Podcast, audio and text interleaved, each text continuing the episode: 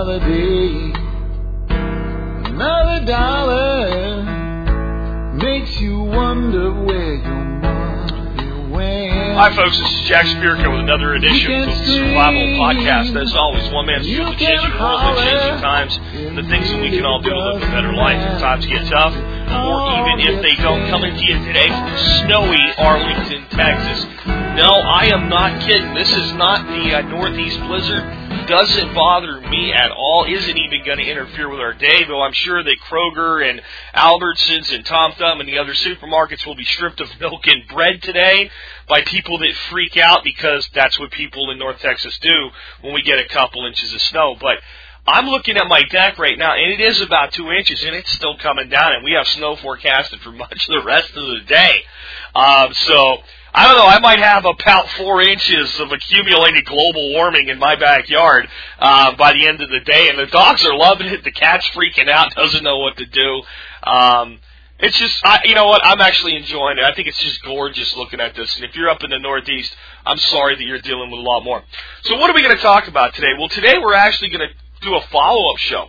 I did a show last week on underrated skills for preppers. Uh, skills that maybe people don't generally look at as, you know, to walk, to teach to walk any skills, you know, end of the world as we know it skills. If we ever had the complete societal breakdown, what are some uh, things that we might need to be able to do? And uh, people have come up with a lot of great additional ones, and that was my hope. See, I, it, it drives me nuts when I do a show, guys. Honestly, you know, I do a show and someone comes in with like a smart ass attitude. They're like, "I can't believe you didn't say." Of course I didn't. Right? I do a show for forty-five minutes to an hour a day. And there's only so much information we can cover in one show. It also amazes me that no matter how hard you try to explain what you're doing, some numbskulls won't get it. Like one of the guys that commented on this about how important it is to be able to uh, be, have superior force over your opponents and be armed and everything. And uh, I guess didn't comprehend the term underrated. Underrated meaning skills that not everybody talks about. You know, because that's the one thing that you always hear about in, in the end of the world. Food storage and guns. We wanted to go a little bit beyond that. We're going to go further beyond that today. I think we'll have an interesting show and an interesting discussion. And remember, all the suggestions and stuff either comes from comments on that blog post that went along with that episode, uh, or they come from a forum thread about it. If you if you send it to me in an email, folks, it's not going to get on the air. I tell you about when I want to do these follow up shows. You got to get involved with the community, so I have everything in one place. I have enough to do without trying to filter 400 different emails and find three or four that are for a follow up show.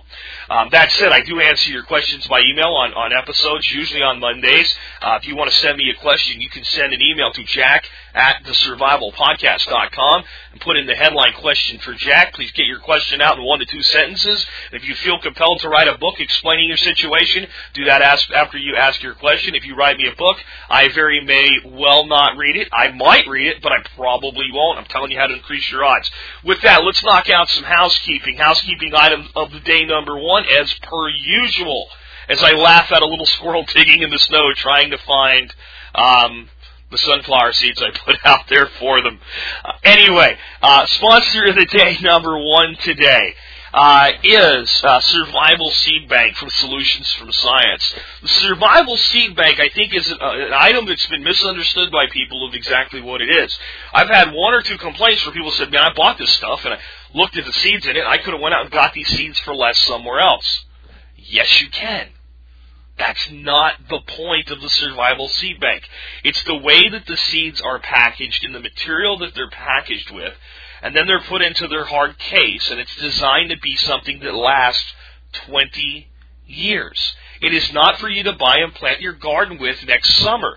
For that type of thing, go out to Seed Savers Exchange, Seeds of Change, which I'll talk about in just a second, High Mowing Organic Seeds, any of these places, buy your seeds there and use those for your day-to-day plantings. This is for long-term storage.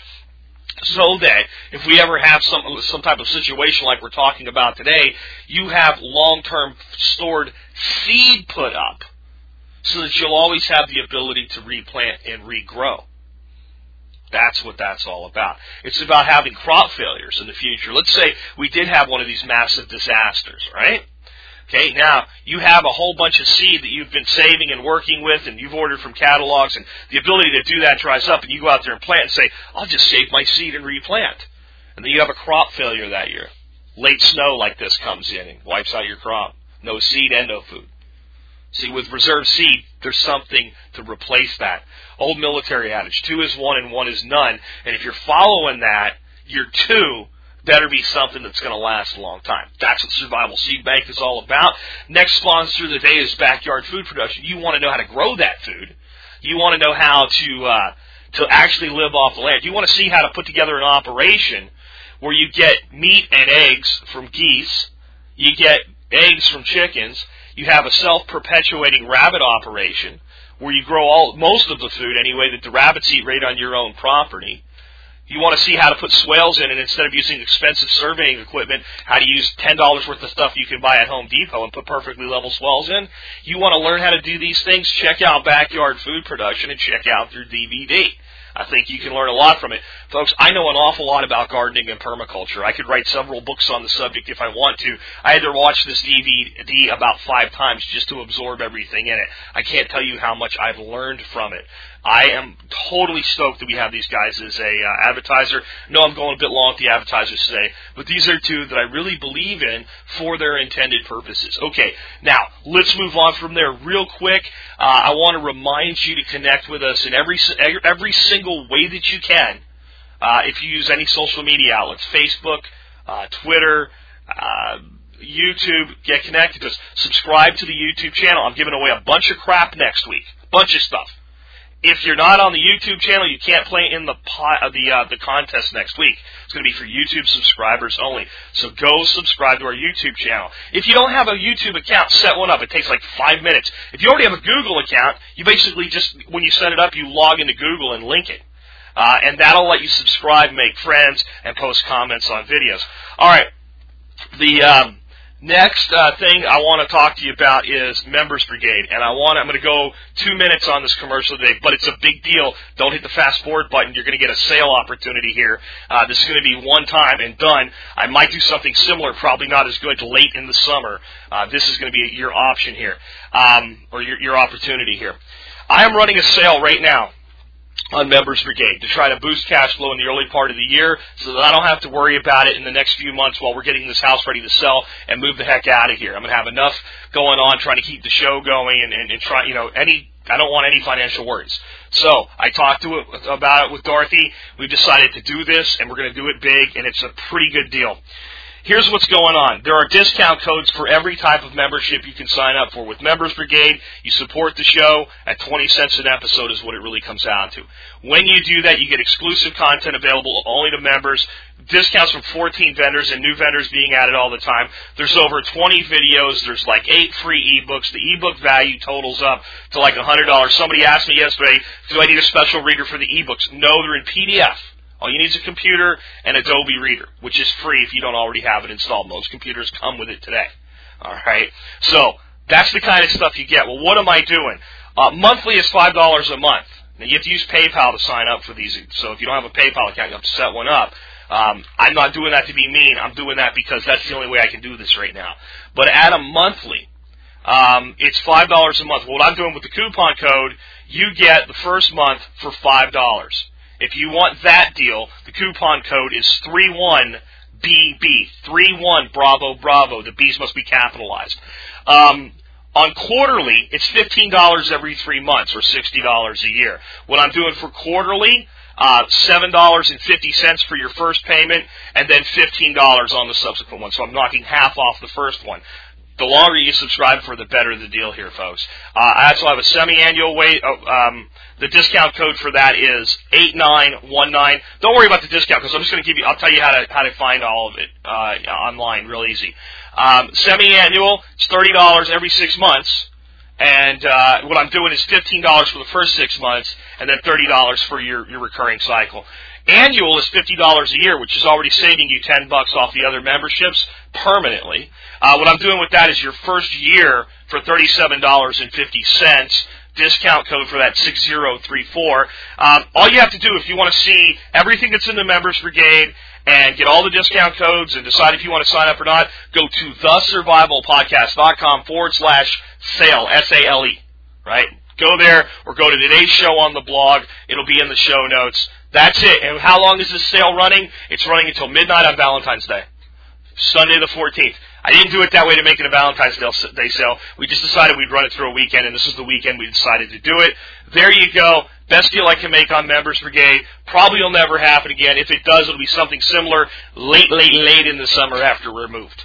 So if you've been on the fence, get off and start taking advantage of everything that we provide uh, in the Members Brigade. Now, let's go ahead and move on to the main subject today. So again, we're following up today on what was episode 371 of the Survival Podcast, and again, today is episode 376, so it wasn't that long ago that we did this. The title of that episode was 10 Underrated Post-Titawakoni Skills. Uh, TEOTWAWKI, of course, being the end of the world as we know it, shorthand for that. And I talked about things like electrical engineering and more like, you know, being able to kind of MacGyver stuff from that that that type of a, a thing. Computer programming and networking as we start to rebuild society. Again, not the, the guy that sits in the cubicle, but the guy that can take old computers and tie them into a solar system and make good things happen with them. Selling and negotiating, logistics, navigational competency, primitive cooking, uh, and primitive food storage. Permaculture design, the ability to teach without a state provided lesson plan, tool making, carpentry, and woodworking were the things that I talked about.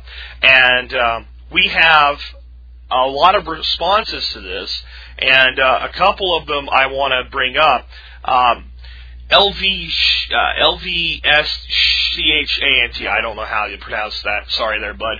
Uh, but it's a great show. Good food for thought. I'm also thinking about gaining knowledge in natural medicines and herbs will be very important in maintaining health during the re- health during the rebuilding. When dietary limitations may cause degradation of health in some, I realize that you do talk about this one pretty often. So maybe it's one of the more commonly thought of as a needed skill and the knowledge and home remedies and treatments of common illness. Dr. Kyle Christensen's book on the subject would be a great start for people. Um, I'm going to stop there because they go into a different one. That is great, and I think that's a good one that, we stop and we follow up on today. Yesterday in the mail uh, came to me a fairly large box full of herbs, uh, plantain, golden seal root, uh, some beeswax. All that stuff came from Dr. Christensen out at Western Botanicals. Uh, and he has already emailed me some instructions that I'll have to go and dig up because it was a while ago that he sent them.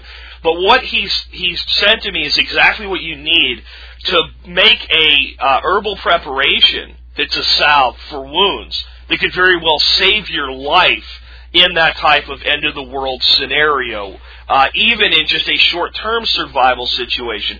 Let's say major flooding, major ice storm, where you're stuck alone for three or four weeks uh, without medical help, and you've got an infected wound. Uh, this is a drawing agent and an antibiotic that can be made with things that you can pick up off the ground. Uh, so I'll be putting that together, and I think that is a huge skill. And I do think it's underrated. I don't think you're wrong there, LDS Shant. Um, I think you're dead on. I think that people don't think about it enough. I think people pay lip service to it, but people pay lip service to a lot of things. Just like the person that thinks they're ready to uh, defend themselves because they have a couple AR-15s in a gun locker, uh, and we'll talk about that in a second with another comment. But people pay lip service to like herbal medicine stuff as well. They might learn one or two skills, but it's more than just learning which plants do what. That's something any book can actually teach you. The bigger thing is learning how to prepare them and which herbs get prepared in which ways. You know, is this something that needs to be done with an extract made with alcohol or can you extract this herb sufficiently with water? Does it need to be concentrated? What are the mixture ratios? Does it need to be made into a poultice? All of these things, I think, are things that we really need more and more people learning how to do. Now, Dr. Kyle's book, I'll post a link to that today, is really uh, amazing. Herbal First Aid and Medicine. It's just a great book, and it has practical first aid techniques blended with the world of herbal medicine. It was designed to be something that if you had an herbal kit or even just a medical kit, you could put that book in there. And if you got into a situation where you didn't have access to, you know, modern medications, you would have a guide that went along with, with typical medical care. And it's outstanding. I think more people should take the time to learn that skill. And I do think that's kind of going to be, if we ever have, and again, folks, if you're new to the show, the, the end of the world scenarios, right? The you know solar flare activity that we talked about yesterday, coronal mass ejection, w- wiping out the entire electrical grid around the world, uh, that type of thing. These are the one in a million scenarios. They're not likely to occur. The reason we perform this mental exercise of looking at them is because it shows us where our weaknesses are, and if we shore up those weaknesses when we have shorter term, more likely disasters, like a major ice storm that cuts off an area for, let's say, a few weeks, we're definitely able to get through those. So that's why we do these mental exercises, and because we face the reality that it actually could happen. All right, that's that's the other side of it. But we don't run around worrying about that. But in that scenario, the person that is a good herbalist immediately becomes the new country doctor. And even the doctor, right? The guy that is a doctor, maybe he keeps his head down during the beginning of a crash because he'll be overwhelmed, but his society rebuilt. Even that doctor, he can't just phone up Merck and, and uh, ask for some more drugs in that scenario, right? So he has to go there too. And I think that uh, that's going to be a very, very important skill. So very good little piece of input there. Uh, there's continuing on. This person says another type of valuable skill that may go along with your negotiating skill: the ability to tell stories, entertain, perform music. I'm thinking these things will be valuable in lifting spirits and people under great stress. People need joy in life. Very true words. Entertaining has always had value. Entertaining has always been important. Telling a good story has always been important. There's not a kid that had a life where they got to grow up with grandparents that didn't enjoy sitting on a grandparent's lap or knee or at their feet listening to them tell stories. By as human beings, it's what we do. It's how so many of our traditions became traditions and, and got passed down is through telling stories. We're social people. We're social creatures. And I think that it's more than just telling stories. People that are musicians, I think, will have a place. I think that to say that we're really going to be happy to have a guy that can play blues harmonica and not do much else right in the middle of catastrophe is a bit overly optimistic. Though even in those situations, there may be times where it's appropriate and does help people keep their heads, so to speak. All right? But once we get again into a rebuilding cycle, and you have that small community life, or if people choose to create that life for themselves now instead of waiting for the crash, that type of skill, acting, singing, playing instruments, it's always been valuable. See, I actually think that musicians today generally don't make a living for themselves when many of them are good enough uh, to be able to do that. I, I think, you know, there are musicians that suck, let's be honest, but there's a lot of people that are maybe very good at playing classical guitar. Um, very good at, at, at have maybe a little blues band or something like that. And their problem is today they don't know how to market themselves. And I guess in a shit hit the fan where there's not many of them left, that'll be less of a problem. But today, if you're that person, don't wait for the shit hit the fan so that your your skill can be valuable. Make your skill valuable today. We went and saw a little band that played at a place called Elroy, a little restaurant, played out on a, a deck, and I, I tell you what, these guys probably made a hundred bucks in tips that night, plus whatever they were paid to come there and play, sold some merchandise and all. But you know what? I have no idea where they're going to be playing next. They did nothing to collect email addresses, right? They, I mean guys, if you are a musician, you need to be marketing yourself all the time. Good set of business cards, uh, maybe some demo music, and just constantly look for opportunities. Uh, there's an article that I'm going to put out because I know I have entertainers in the audience. And I know I have business people in the audience, and both of, both sides can learn from this. It's called 1,000 True Fans, and it explains to you how you can be very, very successful and make a good living as an artist, no matter what your art is, whether it's painting, music, acting, comedian, uh, or if it's creating entertainment in any shape or form, uh, with only 1,000 people that really love you, that really are true fans of yours. I think that's an enlightening article. This just made me think of it's kind of an aside, but uh, we'll put it up. Let's look at the next comment from the blog. Okay, the next person's uh, handle on the blog is EPH2, so I guess that's F squared. Uh, I'm not sure. But this Jack Great podcast, as always, I think that maybe you undervalue your marketing skills in T- uh, TEOTWAWKI situations. Leadership and marketing go hand in hand. Uh, building a consensus, getting everyone on the same page, defining vision. Couple that with resolve, bravery, trustworthiness of a leader, and you have a good combination. Uh, this stems from I made a comment that a lot of the marketing skills that I have would be absolutely useless in uh, in, in an end of the world scenario. I, I still think that's the case. Um, what you're talking about here in this comment with people that can build a consensus, get everyone on the same page, and define vision, that's actually leadership, and to some degree, it's salesmanship. I think uh, more on a business lesson today. People blend sales and marketing together as a single discipline. They're not a single discipline. Sales is the ability to get a person to take an action. Okay? Once that person is warm to the presentation. So a salesperson is a closer. Now that could be closing someone to buy a new car. That could be closing someone to buy a new house. That could be closing someone to join or leave a group. That could be closing someone to get on board with a consensus of a community. It doesn't always have to be about money, but that's a sales skill. Marketing is a totally different discipline. It is something I didn't understand until rather late in my career when I made a shift into a marketing world. Marketers are people that are fishermen. They cast nets. And they generate interest. Once the interest is generated, you go from a marketing uh, cycle to a sales cycle. All the marketer does is generate interest and analyze segments. And, and uh, some of the marketing stuff I guess I do could be useful, sort of. Um, but when I was saying that a lot of marketers will find that their skills are useless in uh, an end of the world scenario, what I'm talking about is analytics and analysis. I know a gentleman, this guy makes about 150k a year, and he's probably not being paid half of what he's worth today.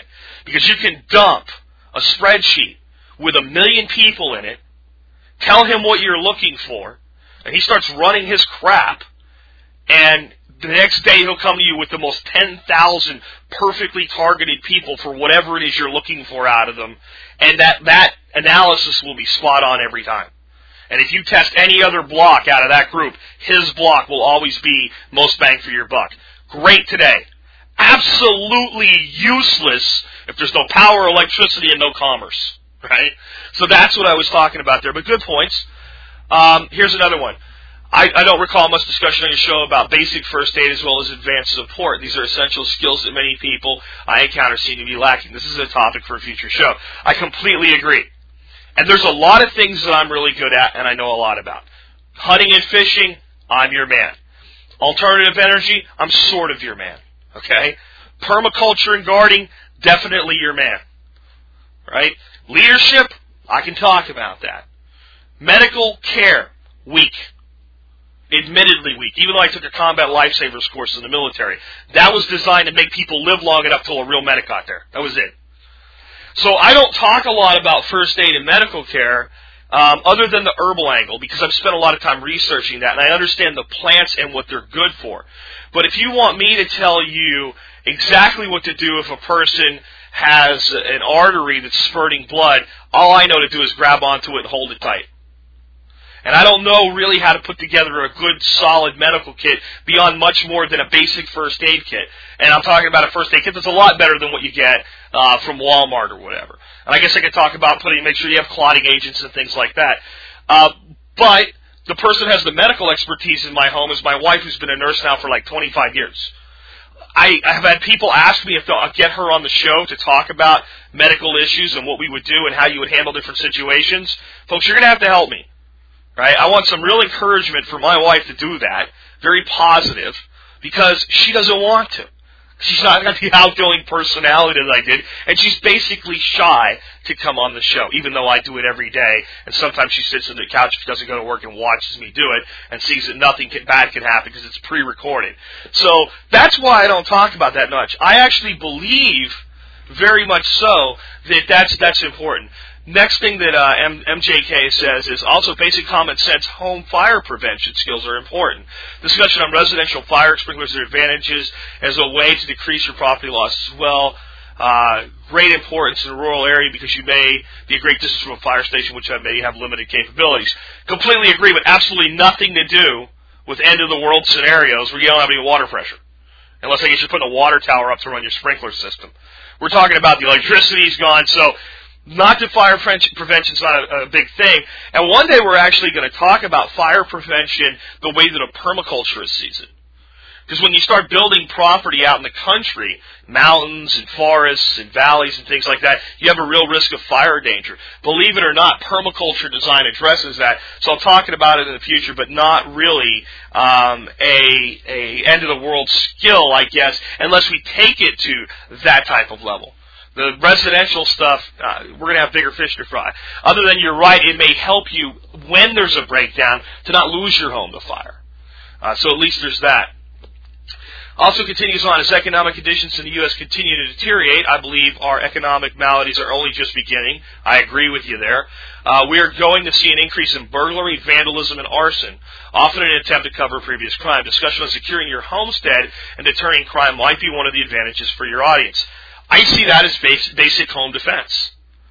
Um, so again, underrated skills are what we were looking at here. So that's why I didn't go into how to defend your home how to protect it from vandalism. It's also the preventative measure. What we're looking for here are the skills that you need once the crash has happened, the systems of support have failed, and you and a few other hundred people have come together and decided to build something anew. So that's what this little thought experiment is. That's why I didn't go there. Because everybody already talks about that. Here's what it's not about skill, but it's interesting. Um, Vitario, sorry if I got your name wrong there. Uh, Vitartero, Vitero, whatever. Um, on animals using tools. Crows are also tool users. Because I was talking about making tools and, and how tool making and using separates us from, you know, the animal kingdom and why tool making is an important skill. He says they're incredibly smart animals. I've seen videos where they make hooks out of pieces of scrap to get something out of a narrow tube. And one of the coolest ones I saw, a nut was floating in a narrow cylinder too far down for the crow to reach. It picked up rocks out of its cage and dropped them in the cylinder until the water level rose enough that it could reach the nut. Wow, I had no idea crows were that smart. I knew they were smart. I used to hunt them as a kid, uh, running around in the coal region with my 22. And there was a crow that had white spots on its wings. This was not a magpie. This was a crow. It didn't look anything like a magpie. It these two white tufts on its wings. I saw that crow a lot. I chased it. Never got a shot at it. One day I was telling my father about it and figured he wouldn't believe me. He said, uh, yeah, my, my little brother, your uncle, he hunted that crow for 10 years. And I guess it's still around. So that tells you how smart they are. Um, I guess it's a good thing that nobody likes to eat crow because it'd be hard to make a living eating crow. Um, next one is uh, it's pretty interesting. Great show from James. Uh, what about plumbing including composting toilets. In the end of the world, people will need, um, well, you know, you're right. The ability to go in and create um, effective solutions for plumbing in general, both for waste material and for water flow. Hugely necessary. Now, a lot of us are already in situations where we've set things up similar to this.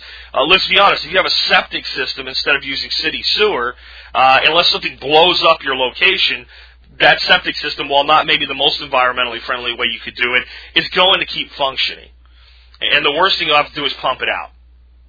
Um, if you have a well, as long as you have some source of energy to run the well pump, you're good with water. But we're talking about a place where society's trying to rebuild, and a lot of people aren't set up that way. And now, just going out and buying some solar panels to run your well pump, or getting a well pump, or any of these things, or getting pipe, finding PVC pipe, may be all but impossible. And to understand how to do things in a primitive manner. And again, this is, folks, I think this is going to show you why I'm so big on permaculture. Permaculture has all those answers. If you start reading the Designer's Manual by Bill Mollison, you'll find answers to fire prevention. You'll even find ways, you'll find survival techniques in the permaculture manual. How to build a solar still in the permaculture manual.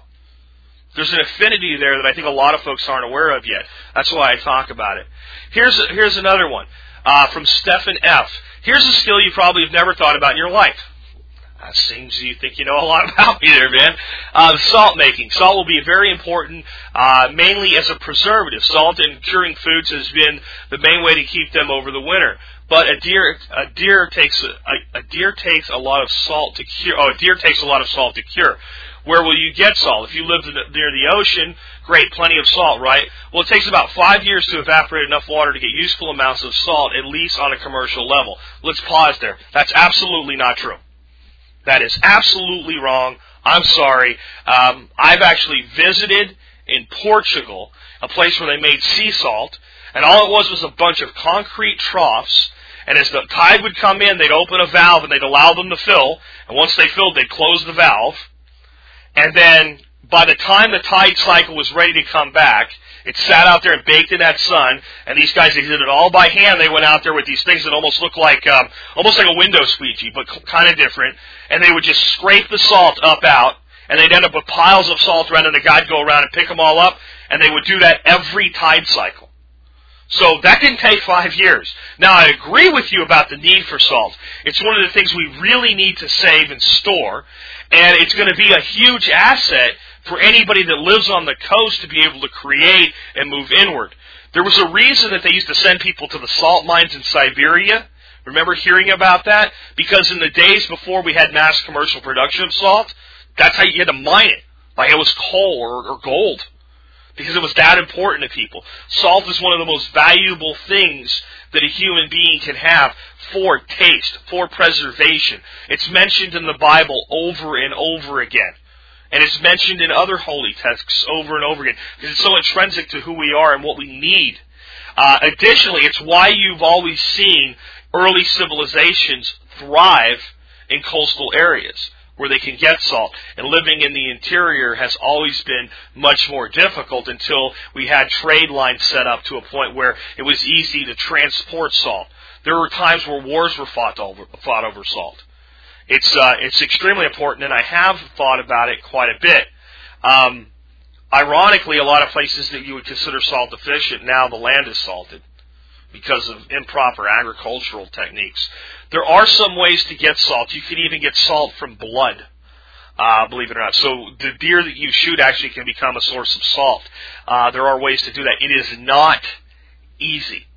There's plenty of sodium and salt suspended in our foods. We don't really need salt to eat, but it makes our food a lot more uh, tasty. Now here's the good news about salt. Right now you can buy a pound of salt for like less than a buck. You can go buy a great big 50 pound bag for about $20. Maybe not today because it's snowing and they jack the price up. But you can buy tons of salt, dirt cheap. Store it. One of the most important things you can you can store. And you're right, long term, people that know how to make and generate salt, definitely a rebuilding skill. The big thing though is as soon as we can reestablish enough infrastructure to get any type of transport to interior regions, there's plenty of production to be done out of the ocean. It does not take five years. I don't know where you got that number. Um, here's another one. Speaking of mining, houses and cars are full of all kinds of useful things, but but don't for, but don't forget we have a full billion tons of low-grade hydrocarbons sitting on the surface of the planet. I'm talking about asphalt. With some chemistry, you can turn it into something useful, and not just heat or gas well, this is the stuff they couldn't turn into gas, but plastics. Chemistry in general is useful, and not just in the pharmacological sense. Soap, shampoo, detergent making w- would be my priority. What about you? I think that's great. Uh, chemistry is one I definitely didn't think of, and I really should because it's kind of the same MacGyver type skills. Chemists, that's that's very insightful. Chemists may be extremely valuable. And you think about that. We do have a major petroleum reserve okay, sitting on our roads everywhere.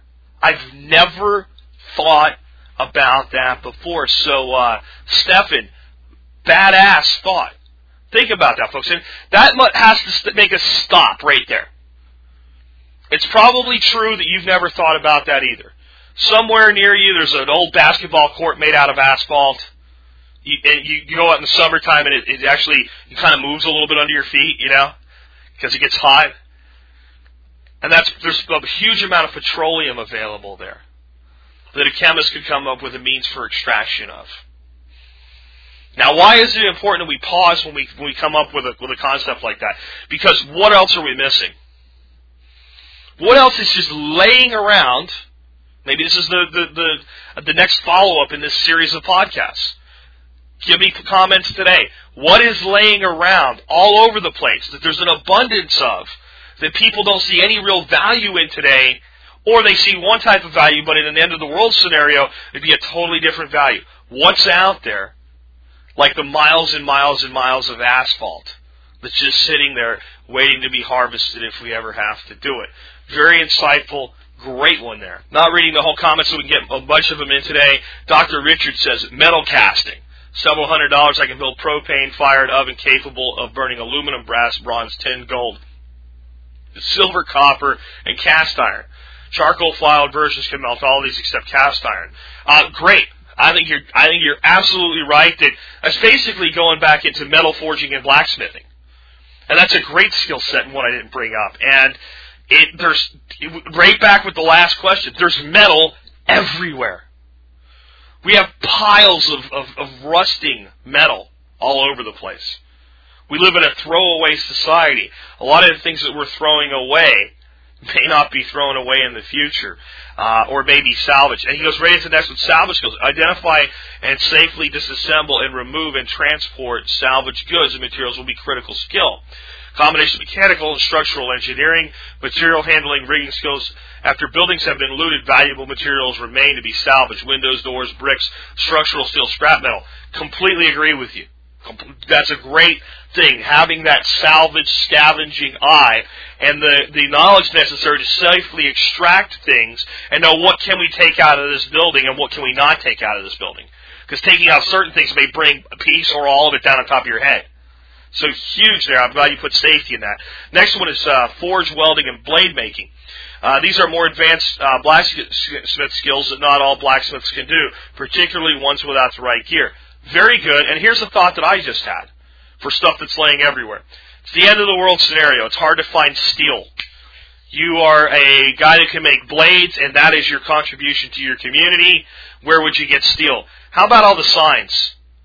They might not be the most high carbon, badass, you know, super steel, but all the signs that are all over America, up and down our highways, the poles, and the signs themselves. The signs are very thin, but there's a, there's a place for that thin steel. But the poles, a lot of the poles are those uh, kind of erector set looking things. There's some pretty good steel there that could even be folded over on top of itself a few times in kind of a, a Damascus type arrangement, and you have a immense supply of material for building just from road signs.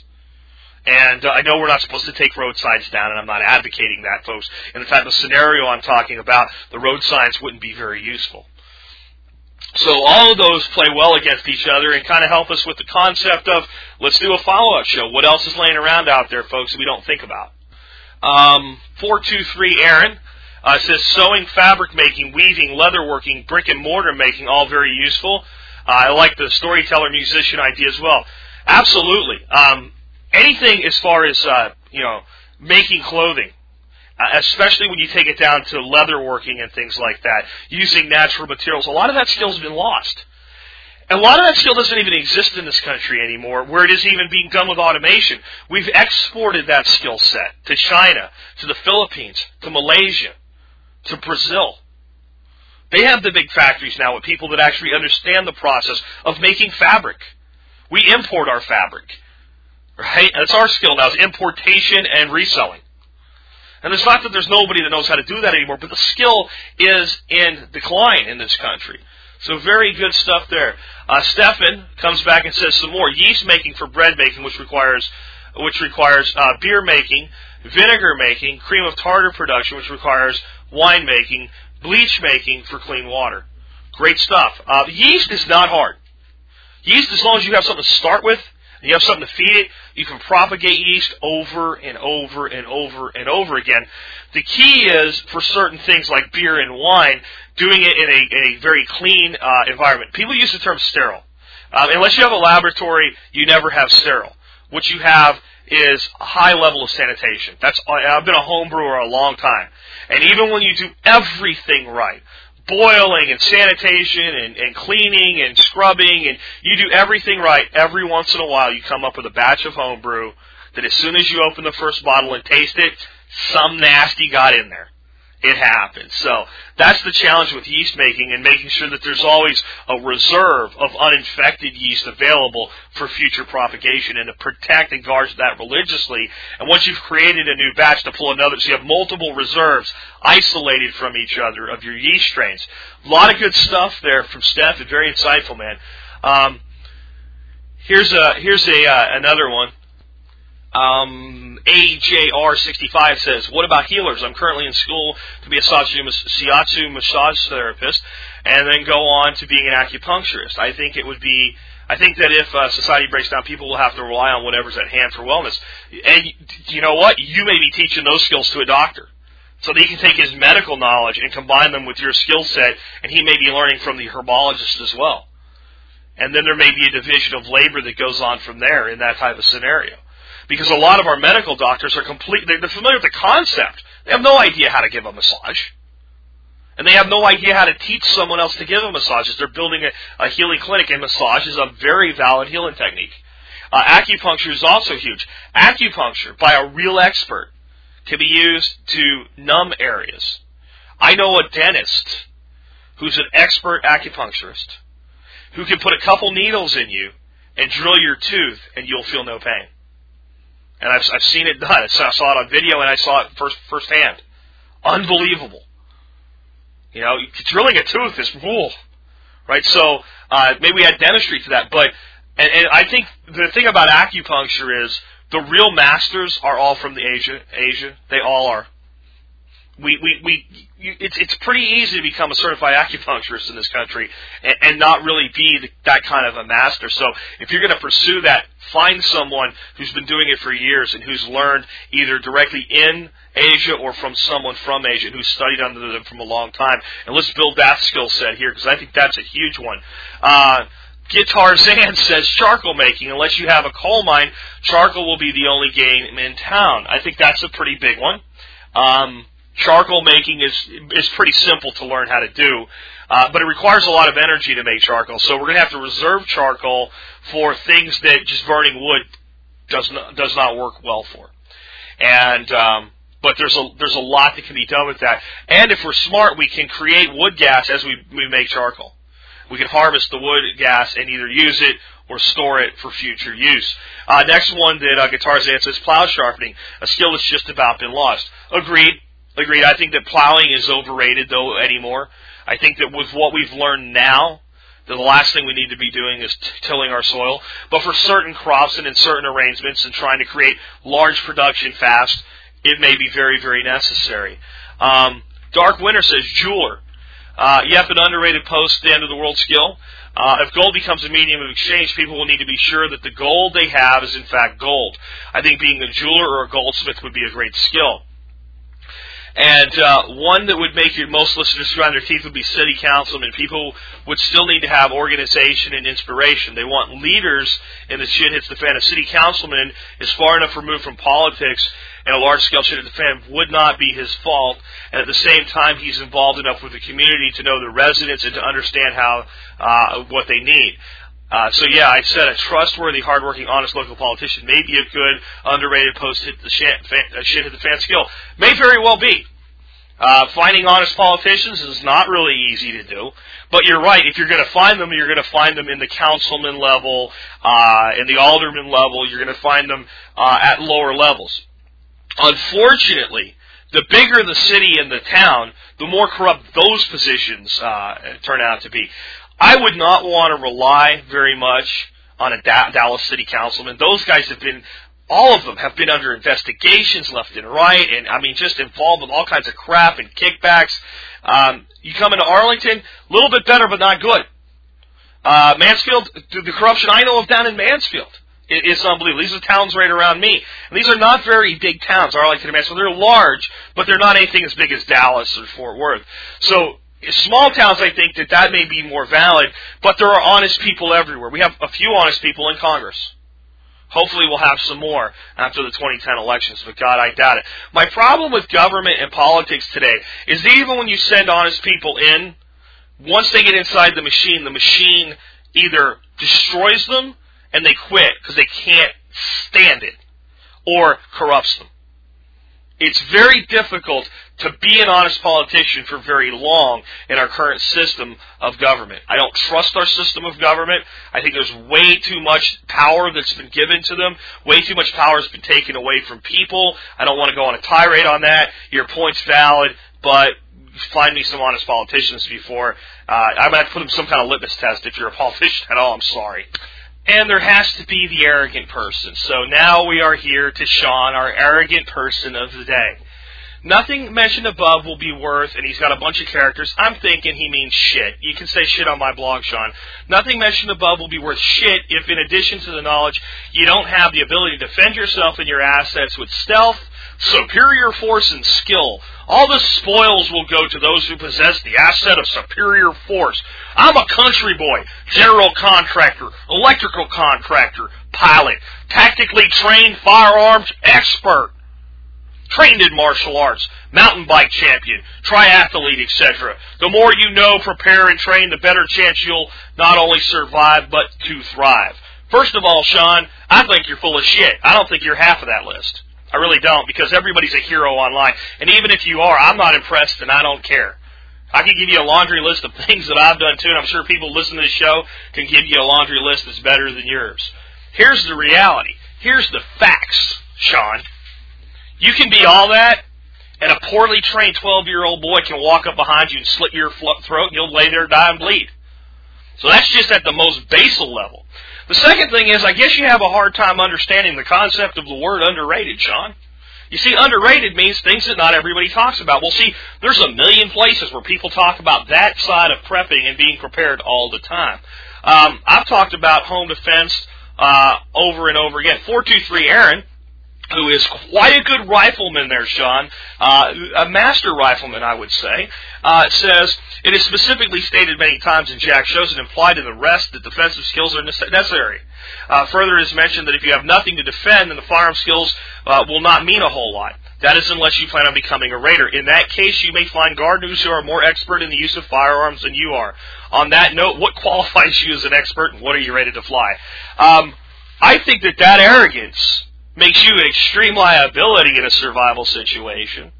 And I don't think anybody's going to take you in except people that are like you, and you guys will end up killing each other. I think Aaron nailed you pretty good there, and I think he's made a point. Again, this this show and this series are about underrated skills. Everybody knows that in a shit at the fan scenario, you need to have a gun you need to know how to use it. But th- there is a group of elitists out there, like Sean, that think because they've taken 20 years of taekwondo or mixed martial arts or they ride bicycles for 100 miles or can do 100 pull-ups that they're actually better suited to survive in these situations than everybody else and they're smarter than everybody else and they know more than everybody else. Well, I'm telling you, that arrogance is such a liability that it completely counteracts every other thing that you actually have going for you that would be an asset if you had a little bit of humility, a little bit of leadership, and a little respect for other people. Because you take the most badass guy out there and give 20 old women shovels and they'll beat him to death. You take the tactically trained firearms expert, and here's the reality, and this sucks for all of us that we have to deal with. One person with one gun and one bullet can make anybody dead no matter how good they are. You can't be prepared all the time to be attacked. It can happen to anyone. It's a risk that we all have. Human life is very fragile. You can spend your whole life trying to become superhuman. But what you really need is an ability to create community and have support from others. Because five people working together even if they all have physical limitations, are always going to outdo one person no matter what kind of physical specimen he has created for himself. Sean, I think you're arrogant. I'm going to leave your comment on the blog. I'm not going to censor you or anything nonsensical like that because you didn't violate any of our terms here. You didn't insult anybody. Right? And Sean, if you want to come back and post a follow up, you're allowed to use the word shit on my blog. It's one of the uh, allowable words. About the only thing I don't allow is variations of the F word. This is an adult show. But Sean, I challenge you to think, and I really challenge you to start thinking when you speak who you're speaking to and what the situation is. Basically, Sean, you're a person that just, and the reason I'm doing this, I'm chastised, I want people to learn from this. Here's what you just did. Five guys are sitting around having a conversation about golf, and you just walked in and said the greatest running back in the world was Walter Payton, and you shot your mouth off like you're smarter than everybody else. Your point doesn't even matter because it's not conducive to the conversation. These guys were talking about golf, and you're talking about a football player from 20 years ago. Good job. Um, let's go over to the forum real quick and see. There's a post thread over there. I'll, I'll pull some more stuff out of for this show. Okay, folks. If you made a comment or a blog post or uh, a forum post, and I don't read yours, it's probably because uh, someone else said the same thing, and I don't want to say the same things over and over again. Um, this first guy laughs about my Marvin Martian uh, uh, reference. Um, Ray H095 says, I have a family member that needs daily medication. There's many people who function fine with, but will not be good to be around once the medication supply is gone, not to mention those in prison. Uh, he says, still waiting for the skills part. So basically, uh, Ray says, I have the problem, I don't know the solution. Ray, I don't know either. I don't know the solution to people that need maintenance medication, um, both for uh, physical illness and you bring up a good one, mental illness. There's a lot of people out there that are practically psychotic without their meds. I guess the other side of it, there's a lot of people out there that really are on psychotropic medication that don't belong on it. I would say probably eight out of ten of the people that are taking that crap today shouldn't be on it. Um, there is uh, a video, I can't remember the name of If I do, I'll mention it in a future show that talks about how the pharm- pharmacological drug industry, uh, the psychotropic drug industry became what it is today.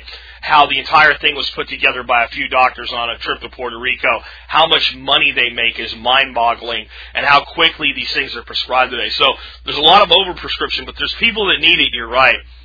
Um, moving on. Uh, KC8SON says another skill I don't think has been addressed yet is the second or third language.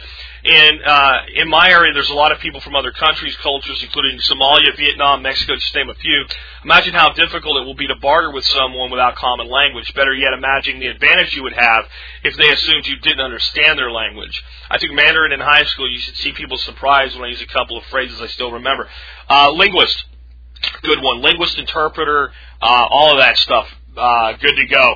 And I think that maybe a lot of people that actually are uh, immigrants to the United States that have learned English that know both languages will step into that role. But I think it's a good idea to learn a foreign language. I'm I'm decent in Spanish myself.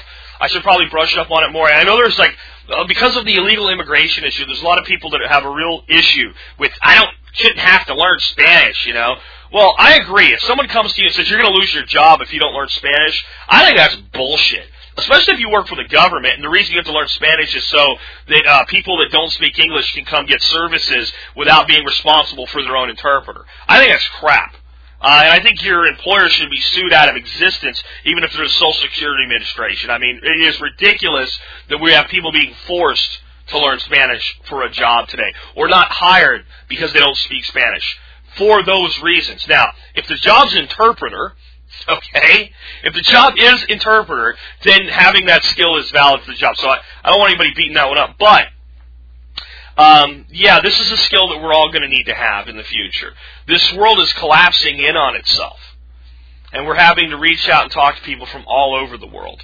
And there's a lot more global travel now. And I think having at least one second language is a really important skill set and uh, you might want to be creative with the language that you learn. Spanish isn't a really uh, hard one to come up with people that speak that language and, and, and another language. Uh, Vietnamese, Mandarin, things like that, I'll tell you what, um, might be very, very useful. Uh, let's look for one more here. Uh, Chris Redfield says, um, one might be something that I've intended in myself, but anyone of strong faith who would be of, would be of great value. Faith can hold people together and help them through incredibly difficult times. I remember hearing a radio report from Haiti where the chaos of the streets was suddenly silenced, united in song and prayer.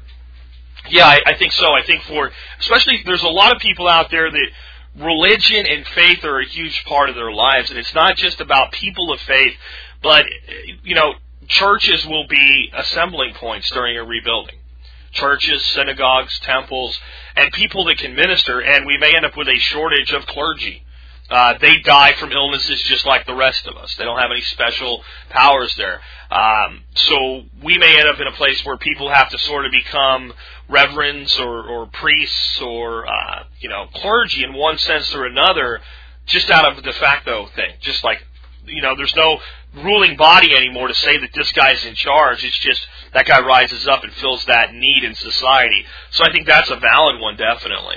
Ron Overdrive says, I'm actually surprised he didn't mention radio operation. Come on, dude. You know, again, the show's only an hour long.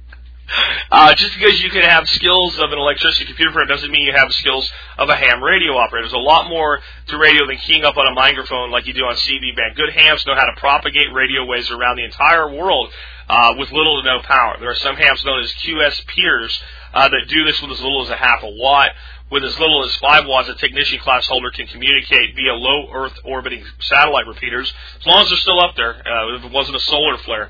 Uh, think about that. With, that. with as much power as one of those little AAA battery powered flashlights, you can cor- corner, corner store these. You find at a corner store, these people can create global communications networks. Absolutely. I think ham is a huge skill. It's not one I have. I started reading the book. I'm going to have to go take a course. Reading that book was mind numbingly boring for me. There's no storyline, there's no narrative, it just set, you know, like rules, regulations, and frequencies. And I know that's what it's all about, but I think I'm going to have to learn uh, by hearing it that that's just not reading I can do. It doesn't excite my mind. I also think that hands-on is really the way to learn. Um, you know, when we learned uh, how to do radio communication skills in the military, we sat down with a radio and we used it. And we might have not been on a, a, a channel or a frequency that would interfere with other communications. Uh, we might be communicating with the guy that's across the room instead of across uh, the field. But that was the best way for me to learn. So I have a little bit of a hard time learning that. I'm not saying it's wrong. I'm just saying it's tough for me. I also, again, I'll reiterate, I don't come on here generally and talk a lot about things that I'm not familiar with.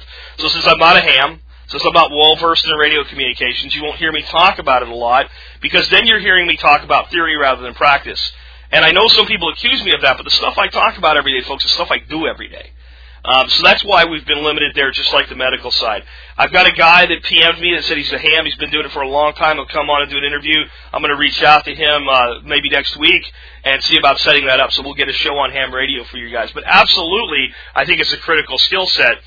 Just remember what I said any list of these skills you come up with, a person can only really have high competency in maybe three or four, and maybe know a little bit about a lot in a, in a few other things. But there's going to be some areas where people just don't have an interest or a natural talent, and not everybody can do everything. Here's a good one I, I've actually not really thought of, and it's it's very valid. Zach and Jen, 2004, say.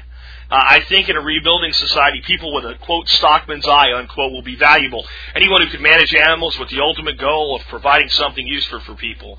Uh, specialized skill sets in this vein include veterinarian and teamster, uh, one who's actually trained and drove the oxen or horses. Uh, large draft animals consume lots of resources, but they also provide fertility and can reproduce. I love huge earth-moving machines, but in this scenario that leaves these glorious species uh, pieces of metal unable to operate, uh, draft animals will be useful. Two generations ago, people had a common understanding of what their animals needed to thrive and thus provide for their family. But let's face it, some households were better at this than others. I don't care if gifted animals thrive, reproduce, and yes, die well and eat and will eat well. Uh, you're definitely right. And let me let's let's dispel a myth that vegetarians use about livestock in the first place. Here's what the vegetarians say: If everybody would just eat vegetables and not eat the poor animals, then we would we would use less resources because we would have to, to to take grain and feed it to the animals. We could just eat the grain ourselves. Well, you're right and you're wrong. And let me tell you where you're way wrong with that thought. You're way wrong with that thought with things like grass-fed beef and free-range chickens. See, animals have the ability to eat foods that we do not. So I can take cattle and put them out in a great big field of grass that provides very little nutrition for me and my family. But the cow can eat that grass. The cow converts it to milk that I can use for dairy products. Eventually, if I want to slaughter some of the cows, they're converting it to meat. They convert it to manure, which can then be used for growing more useful products. Animals are conversion systems. And many of them convert resources that directly are useless to us. They have to go through the cow. They have to go through the turkey. They have to go through the chicken to become useful. And there's something called trophic pyramids, where they say, well, it takes X amount of grass and X amount of grain, and then you get X amount of grasshoppers for X amount of turkeys. But the trophic pyramids are useful for thinking about these things. But they're not direct paths. They don't work that way. There's so many, there's between 20 animals and, and plants, there's probably a thousand inter, interrelationships there.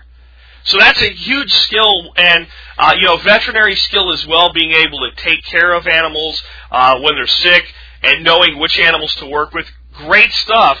And again, if we are in a, a highly uh, advanced decline where we don't have a lot of petroleum available, large, heavy animals are a way to get things moved around. Great stuff there. Pook wood woodji whatever. Okay, Pukwudji, Pukwudji, P-U-K-W-U-D-J-I, Pukwudji. Uh, lots of stuff that's already been said. Uh, well digging though, that's a new one. Pretty uh, low tech ways to dig wells. Most people wouldn't know where to start if they didn't could just call up a local digging company. I guess along those lines are people with ge- ge- geological knowledge uh, how the best places to dig wells. I bring dowsing into that.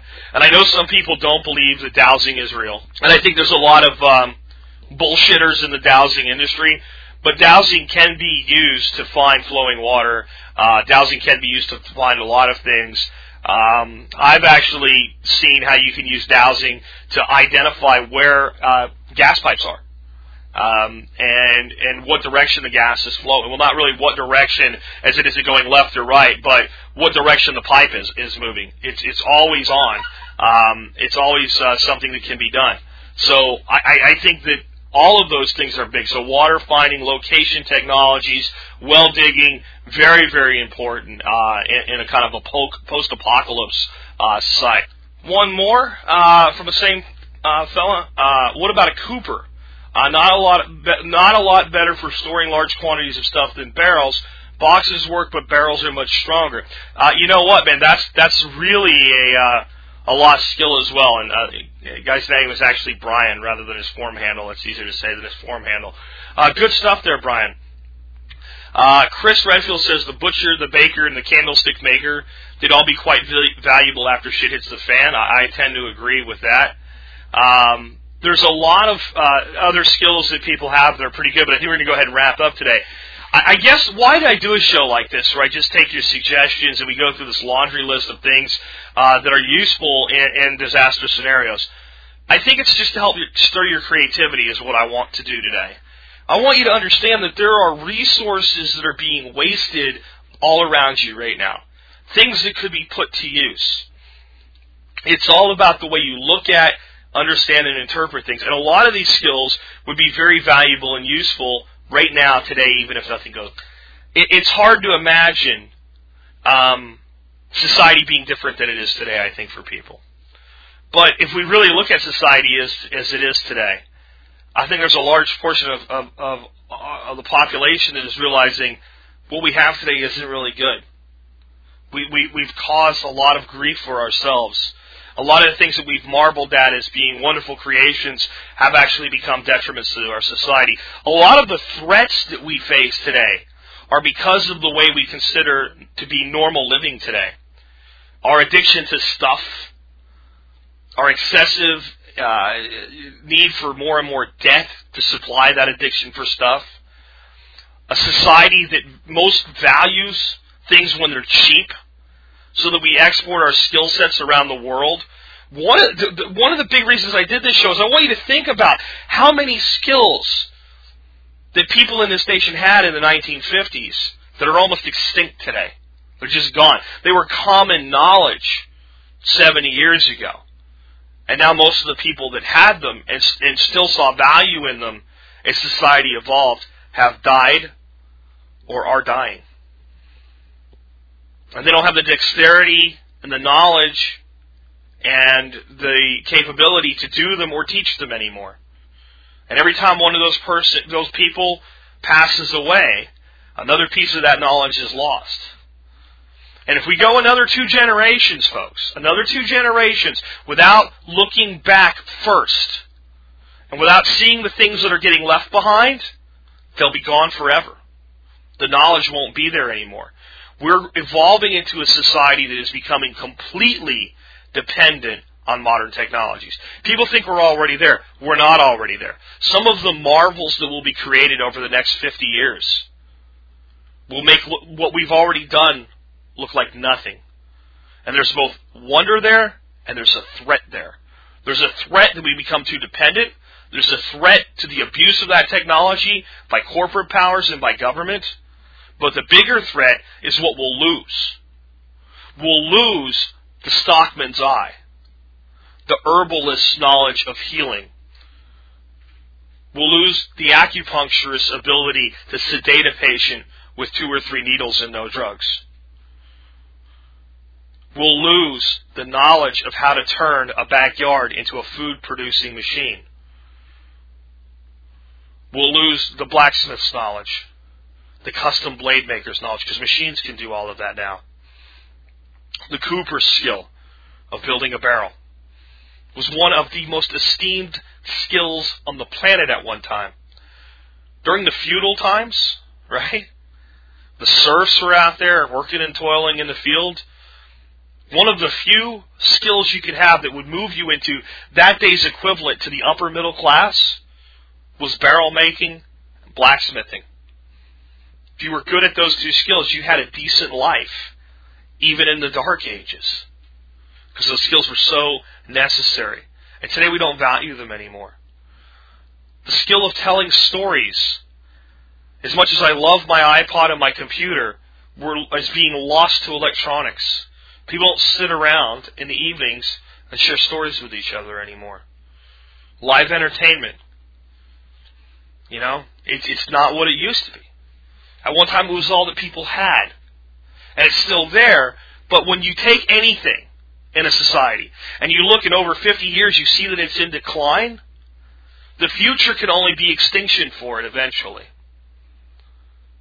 And I say no to that.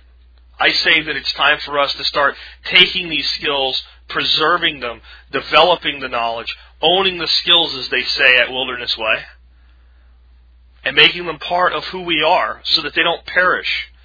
So that they're both preserved for their historical and cultural value and in case we ever need them.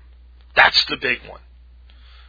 Because it's going to be too late one day for society that looks back and goes, man, I wish there was somebody that knew how to do this stuff.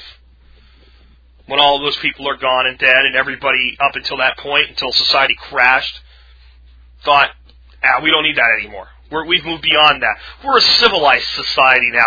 You know, just like the lady that I talked about that was on the Today Show yesterday, we really don't have to worry about these things anymore. They brought her on to help people prepare for winter storms, and her closing statement was, we don't really have to worry about these things anymore. And no one raised an eyebrow on the set. No one said, wait, wait, wait, is that what you meant? Did you misread? I was like, oh, okay, yeah. Now, on another note, right, that's the society that we have today. It's up to you to change that. You're the only one that can do it for yourself, for your family, for the people around you. Knowledge is priceless. Specifically, knowledge you don't get just from a book, but you get from actively going out and doing things. And the one knowledge set that I'll tell you what that I think is the most valuable skill for the future even if we don't have the apocalypse, which we hopefully won't, is permaculture. Because I believe it can prevent it. It's a way to design living systems where man and the planet coexist without getting all hippie freaky on you, right? Because you know all that stuff I said today about vegetarianism and how animals actually convert unusable resources into usable resources and made a case for being a carnivore? That came from Bill Mollison, folks, not from me.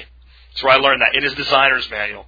So permaculture, big one. All these other skills, big ones.